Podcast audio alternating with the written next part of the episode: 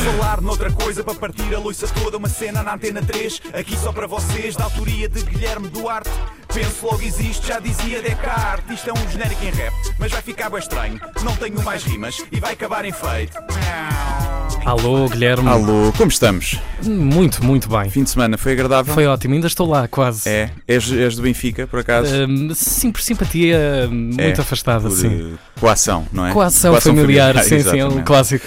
Então estás ao corrente que o Benfica ganhou 10-0. não Duas é? mãos, sim. Sim, pronto. E o que é que aconteceu?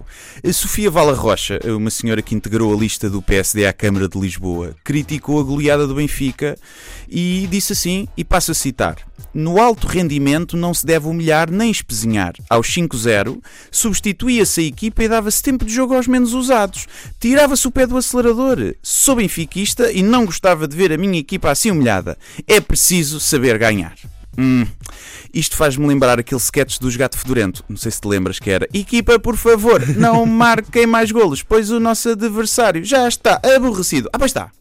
Lembras disso? Ah, vagamente. Vagamente. Fez-me lembrar isso. Epá, que é que eu acho sobre isto, sobre este comentário da Sofia? É uma boa pergunta, porque eu acho bastantes coisas. Primeiro, que prejudica a ideia que já temos das mulheres em relação ao futebol, não é? Se a maioria não sabe o que é um fora de jogo, a Sofia não sabe como funciona dentro do jogo, que ainda é pior. Se o adversário estava a sentir-se muito humilhado, fazia como o pessoal Coninhas a jogar FIFA online, que aos 3 0 desliga o cabo de internet, não é? E vão à vida deles.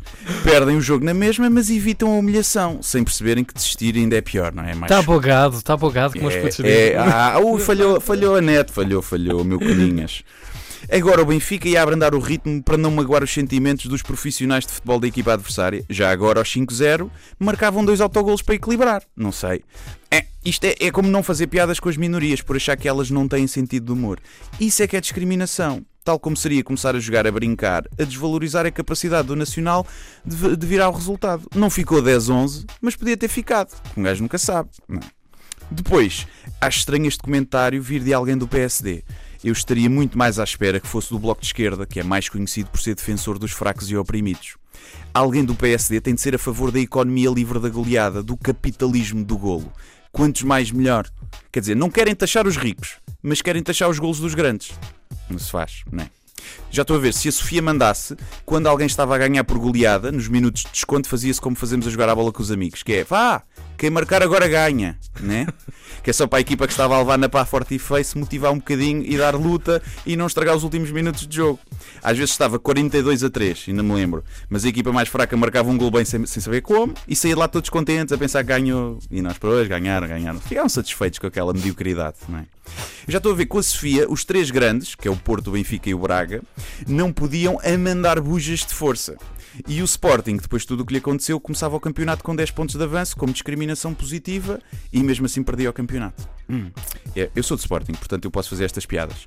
Embora já me tenham dito e passo a citar: és do Sporting e dizes mal do teu clube, deves ser como ao melão, verde por fora e vermelho por dentro.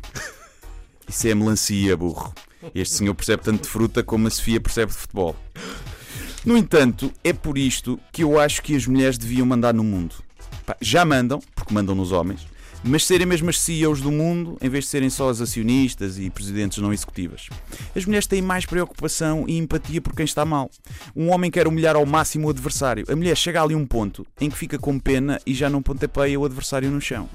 A não ser que seja uma gaja mais gira que ela. Aí é 15 a 0 e é até arrancar as extensões todas. Até quinta.